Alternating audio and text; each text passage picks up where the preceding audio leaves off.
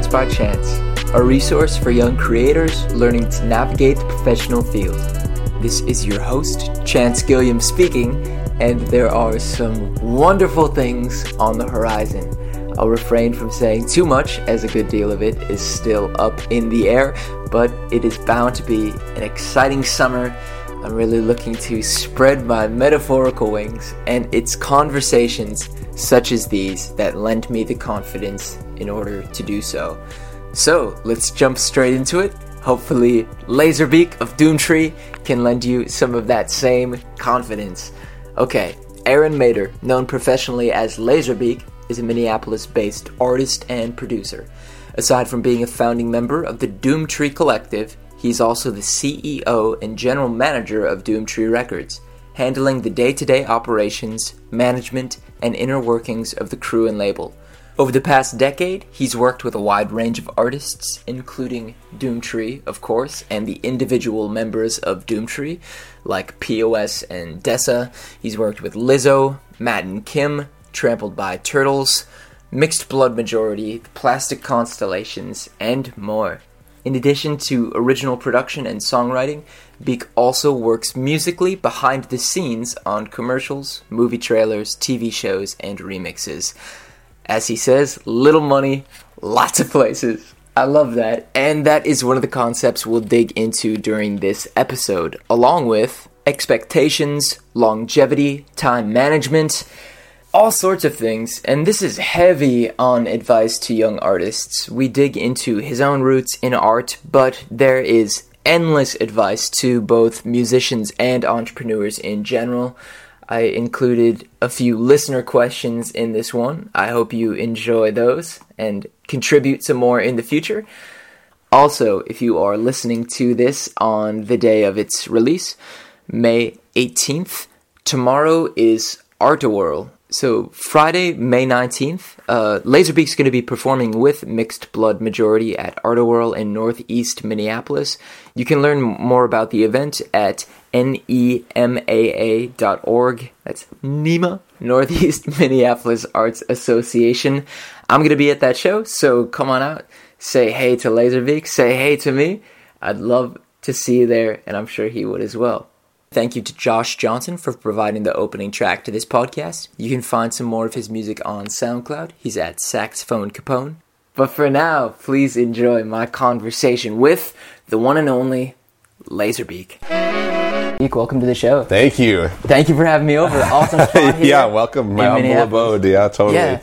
Uh, so first things first, I listened to an episode of a 2016 interview on the interview show that you did with Dessa, and Oh, yeah. somewhere in there you mentioned uh, dreams about chilling with Jay Z in a cabin and like running for political office. Are Yes. these are these still recurring dreams? I haven't had them about Jay Z in a while, as he's kind of diminished in my scale of like favorite artist. Um, I have started to have them where me and Drake are best friends and hanging out. So it's kind of like a it's a recurring dream with new a new cast of characters. Always changing out. Yeah, exactly. But yeah, that one with Jay Z where we were at a cabin in like robes, smoking cigars, and watching deer cross the the lake is very vivid still to this day. I would imagine. um, so you you are uh, obviously part of Doomtree, Mm-hmm. CEO and general manager. yes. I'm wondering what does a day in the life look like beyond making beats? Sure. This managerial role. Yeah. Um, well, I gotta say, like, I got into this for like being an artist and creative musically, and Yeah. um, that has now become probably like five percent of the time that I spend is actually making music. So it's been a total switch. It's all business. It's all emails and conference calls and um, not a ton of podcast interviews, but like I usually get up at. You want me to just take you through my day? Yeah, I'll take you right through it. I get up at like seven. You know the kids are up and it's like it's family stuff. I try to get on a elliptical get my head going. And then i get to the office probably 8.30 and uh, doomtree has like a makeshift 500 square foot no windows office with uh, all of our merch. And then i have a little desk in the corner and it's got wi-fi. So that's where i reside from like 8.30 to 5 every day. Um, and so it's a lot of like I manage. Um, recently started managing Poliça, it's a band from here, and um, and I manage Doomtree, and I kind of not officially, you know, have a lot to do with the management of the solo artists in Doomtree. Um, and just kind of keeping everything together. So it's it's a lot of hats. It's kind of like at one point I tried to chunk it out where it's like okay for the first two hours every day I'll work on Doomtree manager, then Poliça manager, then Doomtree Records label guy, and there's just no way with the amount of emails and things that need to get done like right away. I've ever been able to do that, so it's kind of like chaos. And I'm just like answer, you know, it's like in sequential order, and I'm answering the emails. I try to make sure I'm caught up every morning, so I can start the day afresh. And um, and it's just like anything from you know on the label side, I'm the contact that deals with the any manufacturer that makes T-shirts or CDs or vinyl or anything like that. I deal with booking agents and help um, route tours. I deal with publicists and help craft PR, press releases, and all that kind of stuff. Um, and then I'm dealing directly with the artists. I'm kind of project managing albums that like where we are in timelines and setting schedules and um, I don't know. And then I'm also like the accountant, and so like I'm doing the non-sexy stuff like entering in uh, artist royalties for the quarter and like coding our expenses so that we don't get audited for taxes and you know what I mean? Always like just like the the stuff that someone has to do it's kind of been my I've worked myself into that role of generally like as we grew as a crew and a label there was always like a new thing that kind of needed to get done that was outside of the music making and I've kind of like just veered down that path and learned how to do it. Yeah. Do you ha- do you think you have any particular qualities that made you the most fit for that role? I don't know if I'm ever going to be the most fit, but I do think that I'm. Uh, I am very diplomatic. Like they call me in the crew, they call me the diplomat. So I'm able to like. I think empathetic and diplomatic helps a lot. So I can see it. I can be a lot of different roles at different times because there's sometimes where I have to be the manager and fight Doomtree the label at the same time. So I need to be able to see it from all sides, and also then be Doomtree the artist and and understand how everything is working. Um, that's helped. I would say organization, but I don't really have that down. I just like Google Docs has been a lifesaver, and I've always been really interested in like um, calendars and timelines and setting goals. So the timeline thing is big for me. Like you know, by next Tuesday we need the audio mastered, and then we can send it off and get the artwork done. And so, yeah, I don't know. I think I'm not the most patient person. I've had to learn patience through all this a lot more than I think I, I once thought. Yeah. And right before we started recording, you mentioned something about 15 minute intervals. How do you use those in your? Well, I just I'm down. Like my time is so crunched um, and filled generally uh, that I'm booked like to the 15 minute interval. Like you know, I might have a meeting at 12:45 that goes until 1:45, and then from 1:45 to two, something's going on before something happens at two. Like it's just very. It's the only way I've been able to stay on top of things. It's just cram it all in. So the days of like surfing on the internet are kind of over, at least temporarily, until my kids graduate high school or yeah. something. Yeah, Um, definitely. but yeah, it's gotten to a point where like if I'm in the car, I'm on the phone, or if um, it used to, I had to cut it out because my doctor was like, "You are in bad shape." But I had found that a two dollar or the two cheeseburger meal at McDonald's was like the least messy food you could eat in the car. and so I would plan my lunch essentially to be like I'd be on a call on the way from one meeting to the other eating like cheeseburgers and whatever on speakerphone and there's like they're like stop with the McDonald's. Juggling everything. I cut the McDonald's out this year, which All I'm right. happy about. Yeah. Hey, there you go. I know, I did it. This uh, makes me think of something that I read on your website in, in your own personal bio, which uh, Oh, God. which I love. Little money, lots of Oh, yeah. places. Yeah, Yeah, And yeah. So you talk about working behind the scenes on commercials, movie trailers, TV shows, remixes. Yeah. Uh, for me personally, I'm starting to realize that if I want to succeed in the short term, not only the long term as an artist, I'm going to need to start wearing those many hats. Um, Yeah. Can you can you tell me about how you like seek out different opportunities? Yeah. Um, I mean, I think a lot of it has just happened over time as you. I always break it down to like relationships. So that's kind of been the single most important and reoccurring thing since I started, you know, wanting to learn how to play a guitar and be in a rock band in like seventh grade.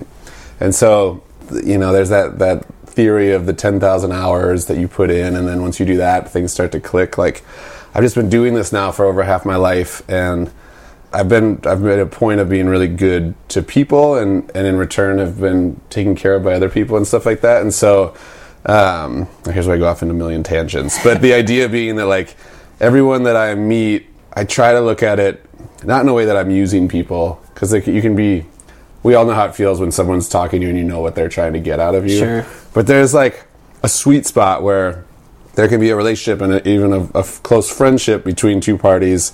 And I can be getting something out of the deal, and they can be getting something out of the deal, and then together we're creating something even bigger, and like it's a, a triple win or whatever. Um, so that's how I've kind of thought of anybody, any contact or any relationship as like, oh, you know, I really think about like what what would that necessarily lead to, and so I take a lot of lunches and I do a lot of things where I'm just like kind of interacting with people, and a lot of that sparks like new ideas or hey, we should do this or oh you know someone in advertising? Well here's a reel of some music i have. And, Yeah. and so a lot of it has been organic just through kind of word of mouth and things like that. But i guess ultimately like i learned and kids really made me have to hustle hard to like make money. Um, but yeah it was like okay i can't do just music without I can't just make music and sell it and make a living, especially trying to have a kid or like get a car or get a house. Um, so that was when I started taking on even more roles with Doomtree. It was like, okay, I can actually have a salary and do this and be the guy and like the nine to fiver. And then through that, you know, it's like then you make enough beats and then all of a sudden someone it catches someone's ear and they're like, "Oh, would you ever consider composing for a movie trailer?" And You're like, "I haven't, but I'll try it." And then, you know, the like 25th time that you try it, maybe that sticks. And so none of these things on their own would be able to sustain me.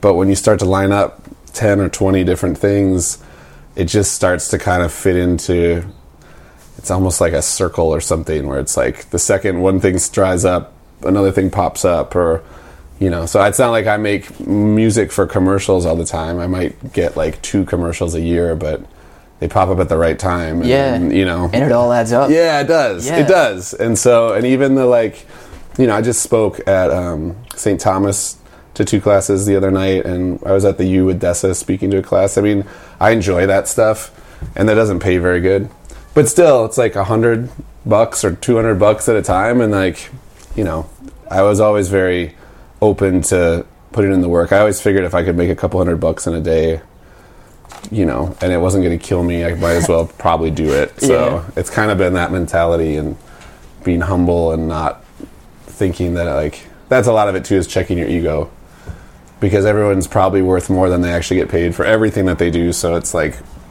understanding when it makes sense to do something for free because you know it'll come back to you later or heavily discount something. I don't know. It's it's kind of a case by case basis. Hearing all of that got me thinking about your early career. Mm-hmm. Um, so I know that you were uh, part of the Plastic Constellations. Yeah. And you played First Ave when you were like 15. Yeah, I mean, we opened up for Low, which was amazing. Yeah. So that was one of my favorite bands. Um, Which yes, is, which is crazy. Um, and then Doomtree comes into the picture. Yeah. And uh, you learn to like form this small business out of necessity. But uh, I'm wondering like how you got into music initially. Like, were your Sure. parents involved in art, or were there teachers in school? Yeah, well, I think it was. It is all to my parents' credit. Like we, at the the grade school I went to, at, at fourth grade, you had to pick either choir, orchestra, or band, and so you had to do one of those three things. And so that was great. And my parents were like, "Yeah, whatever you want, but you got to do something there." And uh, so I picked alto sax because that was like. In fourth grade, seemed like the coolest instrument there Nice was. jazzy. yeah, it's probably from like watching The Simpsons or something. But so that was the start. Like, and then I was in band up through high school. Um, but in seventh grade, my dad had a uh, acoustic guitar. He used to be like, well, he was a grade school teacher, but he used to be like a youth pastor guy too. So he had like a banged up acoustic guitar from when he would, you know, lead the high schoolers in s- worship. And uh, I had met some friends in junior high that had like started bands, and so I was like, oh, I got to try that. And so I picked up the acoustic guitar, and I found like this old chords book that you know, like a Mel Bay chord book. You know, at that time it didn't take long that I was like, all right, I need an electric, and I got the like ninety dollars Squier. Uh, and the cheap crate amp, and then I was in a band in like three months, and we probably knew like four chords collectively. But so that was like the real start of it. I got really, I grew up on R and B, but then something happened in junior high. I got moved into a school with a bunch of new kids, and uh, the ones I ended up meeting off the bat were like super into indie rock, and we had just had a radio station change formats in town from like metal to indie rock, basically, or like alternative rock. And so I started listening to that, and then it was like kind of a blew my mind scenario. And then I got into that, and then you know I got back into rap and R and B in high school, which led then to kind of the Doomtree thing coming in. So, but yeah, I mean those early years, like I remember vividly at 13 or 14, like writing out set lists for shows we hadn't done, or like you know taking over the world type shit. Like here's the labels we're gonna send this to, and making demo tapes on four tracks. So it was always like that um, desire to create and to like the do it yourself. Like we started a our own record label in 10th grade as like an independent study with high school and just so we could like press up a seven inch and put it out and so um, i don't know wanting to be like hands on and behind the scenes that's kind of always been a part of it Yeah. So you had these expectations and desires you said that were starting to form like Yeah. conquer the world sorts of Yeah, yeah. things. How have uh, your desires evolved over the over time and how have you like learned to manage expectations realistically while still pushing yourself? Yeah yeah. I mean i think you get uh, you get humbled pretty quickly especially at that age.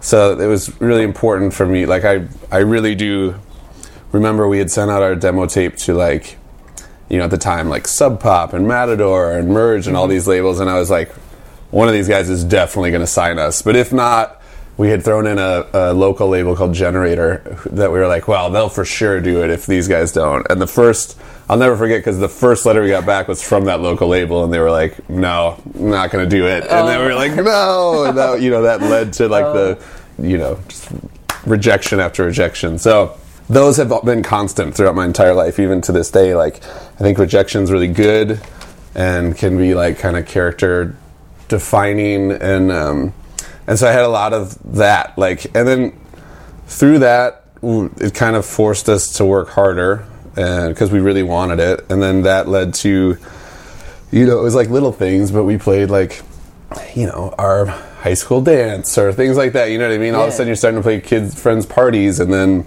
I went to record stores enough that I started to know the clerks behind the counter and then they would consign our tapes and then you know that's how there was a there was an all ages club called the Foxfire in like the late '90s downtown, right across the street from Fine Line, actually, Oh, cool. and they were do, the only place doing all ages shows, and I I had gone to like every single one of them for like a year straight, and then had, had met all the people working there, and finally I was like, here's our seven inch. Like if we could ever play a show here, we would die.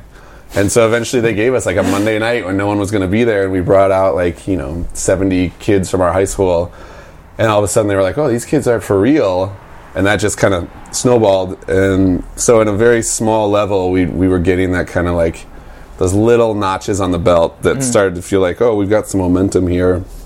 The exact same thing happened for Doomtree. You know, five years later was one thing at a time, and all of a sudden we dropped a record and.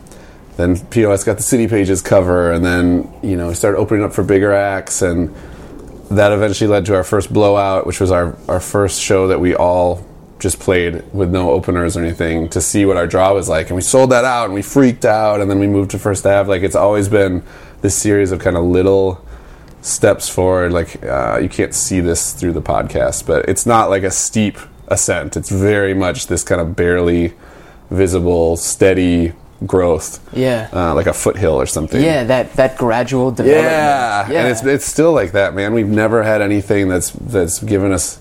And I'm thankful. There's times when I'm like, oh, it'd be tight to just be like a millionaire and have Yeah. like a platinum record or whatever. But like, um, we've never had anything happen too big that would have. Like, there are certain things I think that can happen in an artist's career that will ruin everything if it happens too fast, no matter how good it is. And so we've never had anything really test us like that, where it's like overnight fame or anything that would you know that would be a lot to deal with things like that i think we've been fortunate i think there's where you learn the patience too but um but yeah does that go back to your original question at Yeah, all? definitely. okay And uh, and it makes me think that gradual growth probably leads to more longevity than like instant success. You Yeah. know, when you when you start into something, you want to succeed so badly. Yeah. But if if it's always growing and it's sustained over a long time, that ensures you're always able to do it. Whereas like you might blow up, but then only do something Right. for a couple of years. Totally. I mean, and that's where it's, you know it's getting tougher. With I'm a lot older than you. I'm 34, and you know, especially being in your mid 30s eh, with rap as a genre, it's a very it's a young person's field, hmm. and I mean I'm the same way. I don't really want to hear necessarily like a 40 year old rap. I'd much rather hear it from the perspective of like an 18 year old or hmm. uh, someone in their early 20s because it's about I don't know. It's always just kind of been this youthful thing.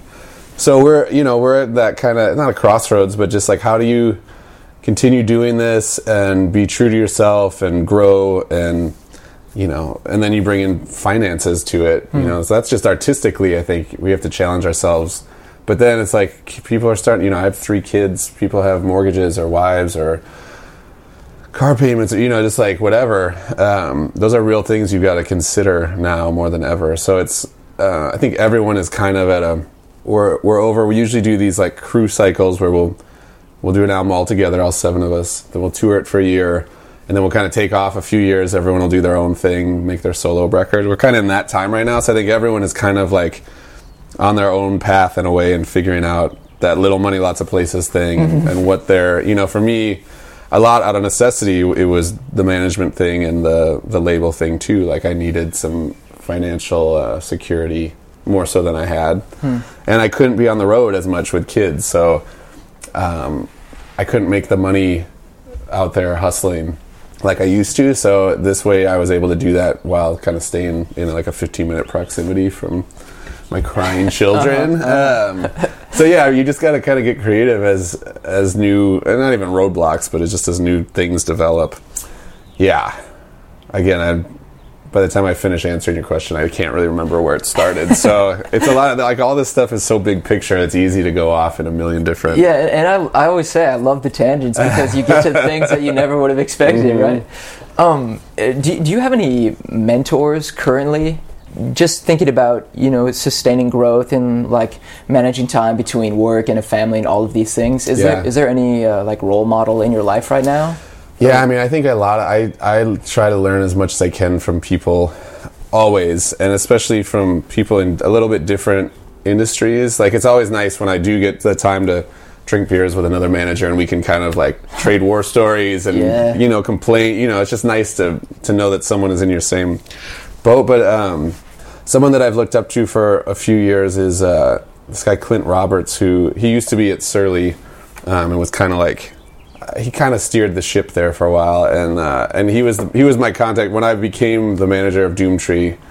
It was my first kind of task was we wanted it was the tenth blowout, and everyone wanted a beer. Like you know, we were like it'd be so tight to have our own beer, and so I was kind of tasked with going out and finding that. And Surly was high on our list, um, just because they seemed to fit the vibe, and it wasn't like a weird you know uh, it was just like, oh yeah, they have they share our ethos. They're really DIY. So he was my contact there, and, and over the course of a year, we really worked hard to like bring those two brands together and, and that kind of stuff. But he also owns like a marketing company and um, has a lot of clients, but just has and he has two kids and uh, he just has a lot of. Uh, we get together, and there's a lot that I learn from him and just how to deal with people and how to deal with obstacles and things like that. So him you know, there's other a lot of other managers I look up to. There's a lot of uh, you know, there's people at Rhymesayers that I connect with. Obviously, when we were young, we looked really up to them. Yeah, Um, yeah, it's a it's a lot of that. But I I do like generally anyone that's kind of like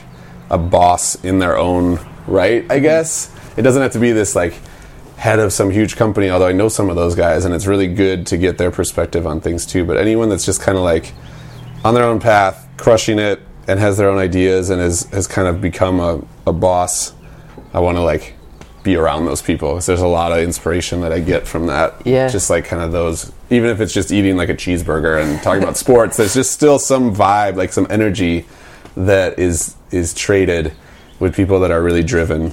Yeah. You you almost become the people you surround yourself. Kinda, with, you yeah. know? Yeah, you totally. Gotta, you gotta choose carefully. Yeah, right. Exactly. But So, yeah, Speaking of mentorship, let's say there was a uh, there's a young company or label uh, in, coming up in the Twin Cities, and you have the uh, the privilege of of kind of kind of raising them and and uh, contributing to what they're Mm-hmm. doing, offering some advice and whatnot. Assuming they've ar- they already have a start, it's not just an idea. Like Yeah. this is a concrete business Yeah. opportunity. What are the top few things that you would recommend people look for to capitalize on? Sure, this- how to keep that going? Yeah, Yeah, yeah. I mean, God, that's a great question. So, am I? Is this like a label, like an upstart label, or Let's- is this like an let's- artist? let's say it's a label, yeah. Okay. Well, I'd say probably don't do it right now. Like, Really? I, I mean, so much has changed. I'm going to sound really old and cynical now, but, uh, but I don't mean to be. I am old, and I can admit Mm-hmm. that. But I'm not like I really don't have this cynical mindset. But there are just a lot of things that I've I've seen change over my course of being in the music industry in quotations. Um, and labels aren't really necessary anymore on a sometimes they are like don't get me wrong um, but you know if you're if you're a young kid and you're starting up and you got your SoundCloud page and you blah blah blah, you know, and you're building up a following on your own, like you might not need to sign to a label, and it, and it also on the label side is very hard to um, to sustain right now because people aren't buying records, and so where are you actually getting your money from? So this is a much this is a whole different podcast on the state of the music industry, but I mean let's let's break it down to more um, not necessarily label, but like an artist or someone up and coming in a creative field. Definitely, Um, I think that you know the struggle is real, as they say, and you know be prepared for a lot of roadblocks, and also for like the end result to not mirror what is in your head right now. You know, like to be uh, malleable a little bit and and flexible to a degree, and and then I would really say like it's so hard to teach, but I always go back to this just be cool phrase and I kind of watched it with bands I went on tour with as a as a young kid, but like it's not necessary I think it's learned or it's developed, but it's just like that whole concept of like being a cool dude or chick or whatever and just being good to people. And, I, and again, I don't mean like cool like cool like uh, sunglasses and whatever. I mean like just like be good, be cool to people.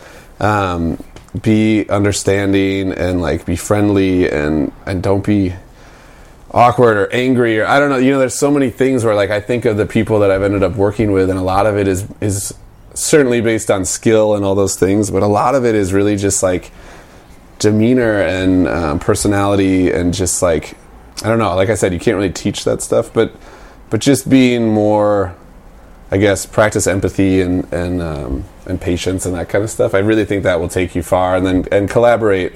That's a big one. Like humble yourself, check your ego at the door, and like really seek out collaboration in whatever you're doing. Whether that's you know making music with someone else, or um, you know even just like hitting up someone that you really admire as a photographer, and artist, and trying to figure out a way to work with them in a capacity. Like we're really lucky to have in the Twin Cities um, this amazing artistic community. But we're small enough and far enough away from the big cities or the coast that like we're kind of forced to collaborate out of necessity, and so we get that extra boost, that push out the door that we need to like hmm. to actually go and ask for help or to like you know to play a show with a country band and a punk band and a rapper. Like that's not really that unheard of here. That happens all the time, and and the fans now and the listener base is accepting of that too. So it's like you know if I go to Philadelphia, that doesn't necessarily happen. So yeah, checking the ego thing as much as possible, and then also realizing that you're going to need other people to make any of this work, and so. And you don't just need them for one thing and then you're done with them. Like you're gonna need to build your reputation on being good to people uh, in a city this small, at least. Uh, that word travels like that. Your your reputation is extremely important, um, and we're able to. I mean, I've leaned on this my whole life because we've never had money, real money, to be able to just like pay top dollar for anything. So everything that we get is generally comes with like my classic line, and I'm sure there's many people in the city and the world that are sick of hearing me say it, but it's like. I tell people up front like we're balling on a budget, and we always are. And I'm never going to be able to probably pay like what you're worth, and I understand that. I don't want to offend you, but like this is what our vision, and this is what we want to accomplish. And um, is there any way to make it work for this, or can we in turn do this for you? And you know that like I think. Um, I think that bartering is going to become more and more like the thing for, especially for smaller artists, because there just isn't no one's like making a ton of money so how do we how do we do it? Could you take my press shot and in return i'll play your gallery opening? You know mm. things like that. Like Yeah. i think there are a lot of answers once you kind of take away the the normal constructs that maybe like a lawyer or the industry 20 years ago would have said like well you need to get paid for this and you need to do this and your day rate is this. Like once you kind of strip that and realize like what your worth is and what you're willing to do for other things i think it gets easier. Yeah a lot of things a lot of advice Yeah. So, taking a look at those trends, is there anything you see young bands or artists doing that they shouldn't be doing, or Hmm. things people aren't doing that they should be doing? I think the thing they are doing that they could probably dial back a bit is a lot of times, I think in any industry, it's easy to get kind of a big head in a small. So I guess I'm speaking. I don't know the listenership here. I'm speaking mostly in Minnesota right now, Okay. but like, um, you know, we live in a city where it's kind of it's not too hard to get noticed and to maybe get a couple gigs a month or you know like there's a there's actually a pretty decent economy here for that that is supported by really amazing fans of music and art and and they they choose to learn about local stuff and spend their money locally but Yeah. i see a lot of people like one cool thing will happen and all of a sudden everything changes and they think they need a manager and they're blah blah blah and they're always getting screwed over and things like that and it's like that whole paying your dues thing is such a I mean, I still feel like sometimes I'm doing it, but uh, it's like you don't just nothing is handed to you. Again, I sound old, but like so take those little wins and always reflect on those briefly. Like I always say, like I need to, even if it's super tiny, even if it's like your pod, like oh man, I got like x amount of followers. That's awesome. Like absolutely, take a second and and be pumped and high five yourself or whatever. Go drink a beer or whatever. Uh, but then get back to work. I think so. Like the the worst thing you can do is to never acknowledge those things because then it just starts to build this negative vibe. Like you gotta congratulate yourself and others around you when cool stuff happens, no matter how little it is. And then you can't stay on that too long. Then you got to jump right back into it and and use that as your fuel for like the next thing. So I think you know it's so often that people have this perception of how everything works that when they record their first song or you know they do a guest verse on another person's song all of a sudden they feel this sense of entitlement like well now you owe me x amount of dollars or blah blah blah like I think just being a little more flexible. You don't want to get screwed over, and you want to look out for yourself and your best interest. But just kind of being a little more laid back about it in the beginning, mm-hmm. and and realizing that a lot, most of the stuff you're doing is really like practice, and it's just it's you're not even you haven't even set the foundation yet. You're literally doing this is like you know pre algebra. You're doing like yeah, this isn't college algebra. This is like pre pre algebra, and you got to do that. You got to put in that time to get to a point where you can actually you know demand certain things so Yeah, yeah. that's a weird fine line but chill out maybe just chill out a little bit I like it. I like it. I, I th- you know, I think about that in terms of this podcast specifically because, uh, like I said before we started recording, I'm 20 and I may not be doing this indefinitely. Right. But whatever happens, it's an awesome opportunity to make some connections, provide some information to the people that need it. Yeah, You know, totally. learn some conversational skills. absolutely So celebrate those small successes. yes 100% Don't get a big head. yeah exactly Yeah. but yeah and, and you know um, build your network this is going to sound real like business schooly but like build up your rolodex like it, think of it as a, a tiny ball or whatever that's expanding but yeah it doesn't have to just include you know say you're i'm, I'm in hip-hop so i'm going to go to rappers but like Yeah. That doesn't mean you just hang with rappers. Like you need you're going to need producers you're going to need djs you're going to need graphic designers you need photographers you're going to need publicists. So like the more you widen that hanging out with different types of people and people in different industries there's always a way that you'll be able to tie it back to what you're doing. So it's really beneficial i think to like i mean that's just in life. It's mm. ni- it's really important i think to know people from all walks of life and everything. But honestly like i could meet a construction worker tomorrow and probably within a couple of lunches figure out a way that we could both benefit each other's industries. You know what I mean? Like somehow I'd be like, well, I actually need you to build me a, I don't know what, a sculpture of a boombox for, so- you know, or like I don't know. There's just you'd be surprised how much you can benefit each other. I think as long as you're continuing to just like be open minded and and make relationships, meet new people, and also like um, nurture those relationships, and not just like like check in with people. And it's that's uh, it's worked well for me when I've been able to do it. Yeah. Speaking of other people and approaching the tail end of the conversation. Yeah, yeah. gonna throw some listener questions your way. Okay. Uh, so Josh, who's in a cool up and coming band called Why Not, is wondering about your process of making beats. And I would add to that, as time has gone on, how do you keep things fresh? Mm, sure. So yeah, it's changed up over the years, but it hasn't been that different. Like I'm usually in the early days, we were sampling records, and so you know, and not we didn't have the money to clear them. So it was just it was very much like some DIY.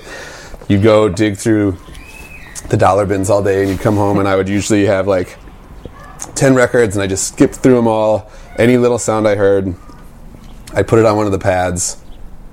So then, like ten albums later, a couple hours later, I just start banging on the pads and um, and just seeing like it was almost like collage work. Like, oh, that could be that actually sounds good with that. If I tune that up and now it's in the same key, or if I hit that like over and over and over again, now it makes a new thing. So it was this really like kind of almost like an art collage thing, and I never knew what I was going to get. So you start with nothing, and you you hear it might just be the way a hi hat was recorded and the the room atmosphere, and that would spark something. And then now I'm off to the races. Um, then over the years, as we got bigger, it's very apparent. Like okay, that's actually not really legal. You got to like stop sampling. Um, and so that was a couple year period of like. Um, oh shit. It's almost like i liken it to like if you're a say you're a piano player and you played piano all your life and then someday uh, someone's like okay great. So stop playing piano and you're gonna have to make your next album on like a trombone. You're like well i don't fucking play trombone man. Like they're they're both instruments. So like you know sitting at a midi keyboard all of a sudden with nothing to spark that creativity was a struggle.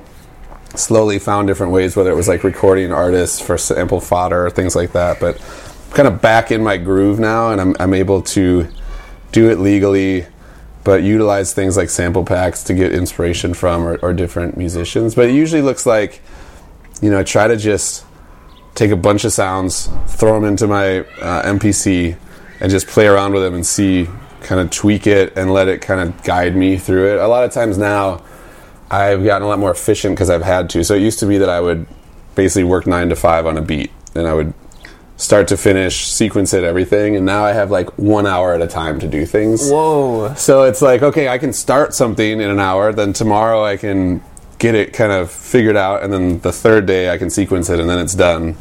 Um, so I'm working faster, but it's just in a different way. Yeah. Um, and now, especially, I used to have the time to just. My whole concept was, especially with the sample based idea, it was just like, I'm just going to always have a stockpile of beats. So anytime an artist wants to work with me, they can just sit and listen to these 200 tracks and pick whatever they want. So it's kind of in their hands.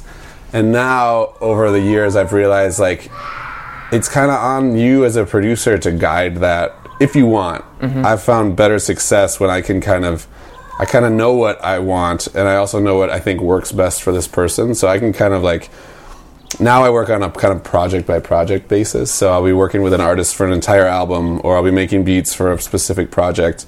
And so I go into it kind of with these set parameters of like um, like there's this new kind of Doomtree side project that's in the works with a couple of the guys, and we just wanted to make like fast bangers, like two minute songs, blasters, like nothing, just like super up tempo, just stuff that you just want to like dance to. Mm-hmm. And so we went into that with like, okay, we're not making anything slower than this BPM, and let's just like strip it all back and just really make it drum focused. So I, every project now that I do is very like deliberate. The sounds are deliberate, the approach is deliberate, and that's made I think for.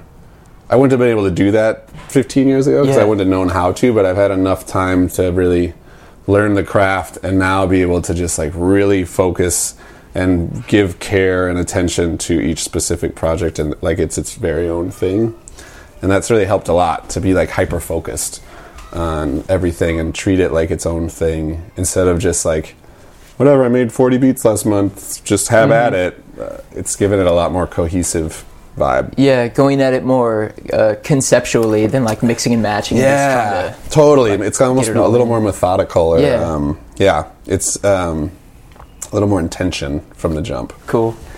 Lutalo Jones of a band called Good Luck Finding Iris, and uh, he's also a co-founder of a com- uh, community organization organization called Orca Tribe. Wants to know what are some good advertisement and promotional advice for young companies. Yes, good. Um, I mean, try not to spend all your money on it. Like that's, I think, the the biggest thing. Like unless you've got a bunch of money to burn through. I think that. Um, well, I can only speak for myself, but with Doomtree, we've tried super hard to be um, as like honest and transparent and and as close to who we are as real people in our public persona as well. And um, and we've benefited a lot from that because we were always we're kind of hard on our, hard on our sleeve, but we've always been like very open about. Oh yeah, we don't really have that much money, or like, and especially when we came up, it was at a time when rap was really looked at as like everyone was flossing and um, and so we've we've always just done that, and so we've built up a, a core or like a group of people that like believe in us as people, probably more so than they even do as like musicians, and and that is like an amazing bond to get to where like we all feel like equals, and they're like super invested in this because they look to us like they would one of their friends or neighbors, as opposed to kind of on this pedestal, which I think we put a lot of artists on.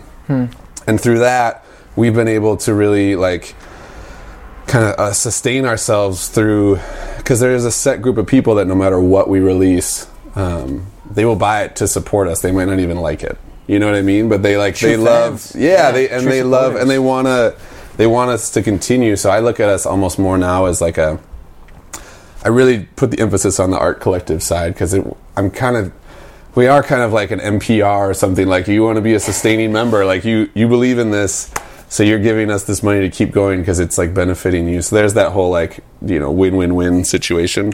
So I don't know just like in your social media too I think uh, I've always kind of we've had a loose rule of like for every promotional post you've got to have like a personal post or a something to balance it.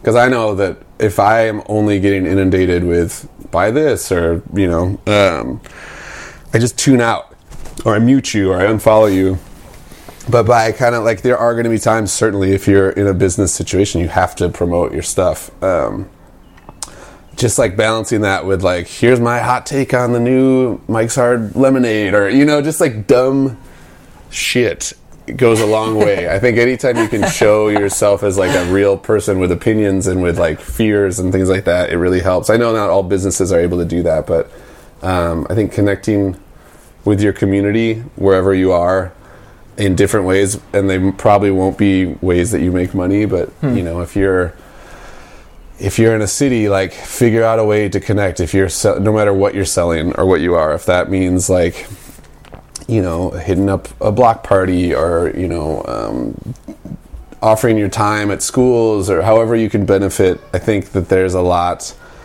to be gained from that as well. Like uh, you know, we we try to do most teaching opportunities that we get asked to do for the most part if we're able to, and and I try a lot too to be um, like I do work with a lot of younger kids on the come up in music and, and do kind of like two hour quick life coach hangs at the office and things like just kind of help people or I just give people Google Docs and they can do whatever they want with it. I'm like, here's your plan, here's what you do. Um, so I don't know. I think that like giving back can be super beneficial too in, in Yeah. that in that regard. So that's not really in regards to advertising, I guess, but I mean, but maybe it does contribute. it really like, does. yeah, like you know, yeah. all of a sudden, one, you'd be surprised the businesses you get linked in with when you do that, and two, like you know, if you show up and you give out some free product at a big block party, but you also got the benefit of this big sign getting seen by everybody, and now Hmm. there's word of mouth. Like there's ways that that can all um, work together. And then I think too, just like get as creative as you humanly possibly can. Like uh, it's gonna take the weird ideas to catch people's attention now. It's almost like the norm.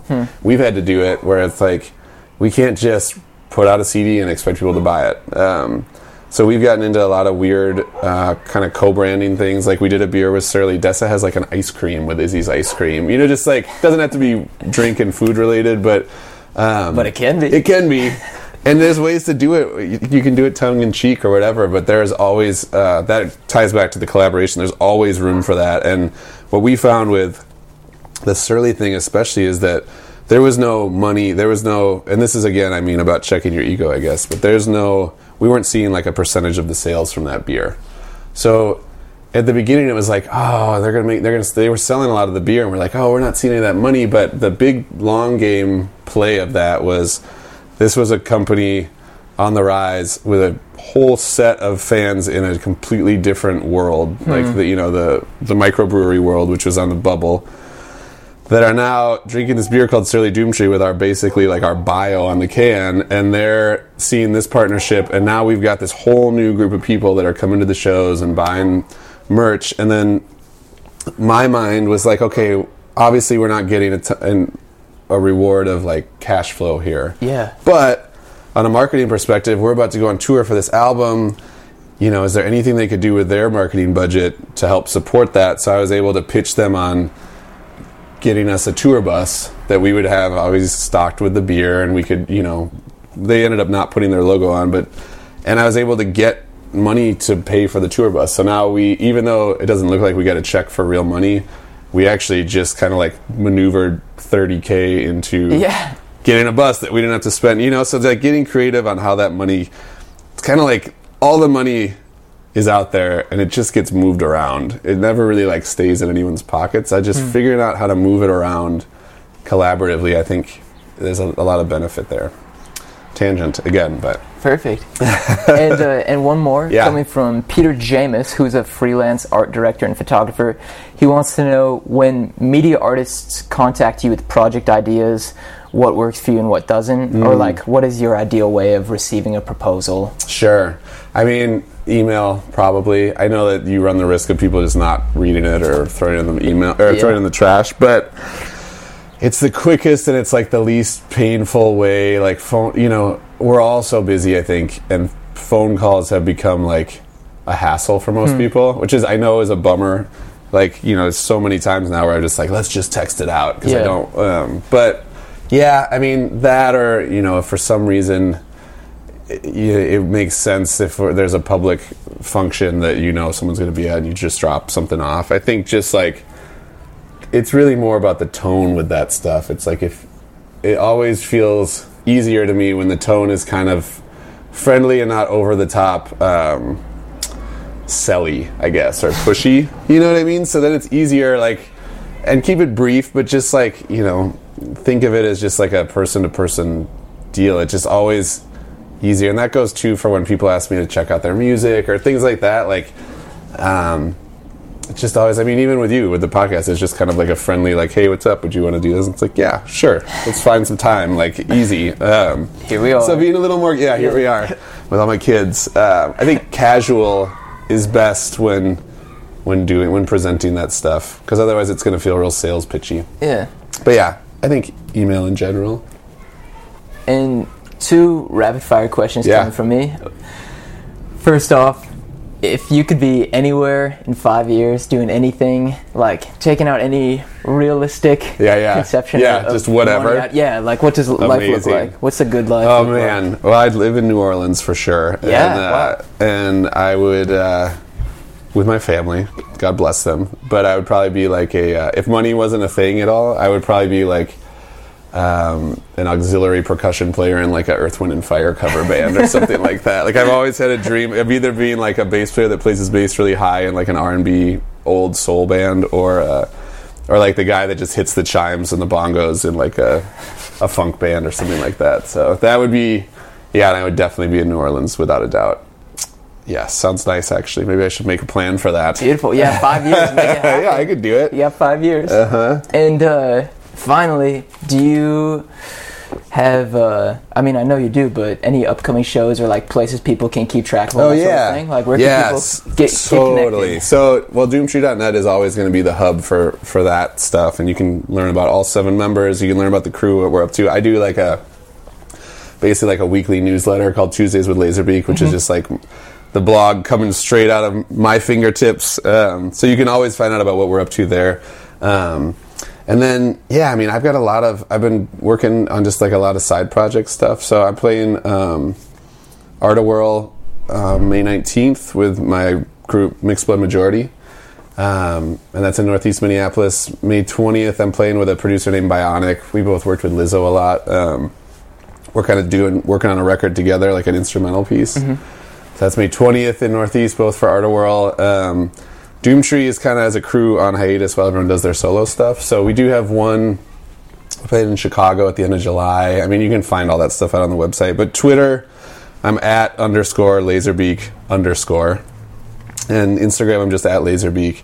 That's kind of where I'm, those two platforms are kind of where I hang out. I still haven't learned how to use Facebook, and I think I'm officially out on Facebook. So Twitter and Instagram. Um, but yeah, I've got a lot of stuff that's kind of been, there's probably eight to 10 musical projects that are in the works right now that are slowly starting to come to completion. So I think in the next year, you'll see a lot more stuff like produced by me, which I'm excited to come out. And then mm. in general, it's like I mostly just executive produce these days, and, and all the Doomtree records get kind of like funneled through my whatever. I get to touch them before they come out. Sweet. so, yeah. Well, Beak, thank you so much for the yeah, time. Yeah, pleasure, man. I'll, I'll see you out there in the world. Absolutely. Appreciate it.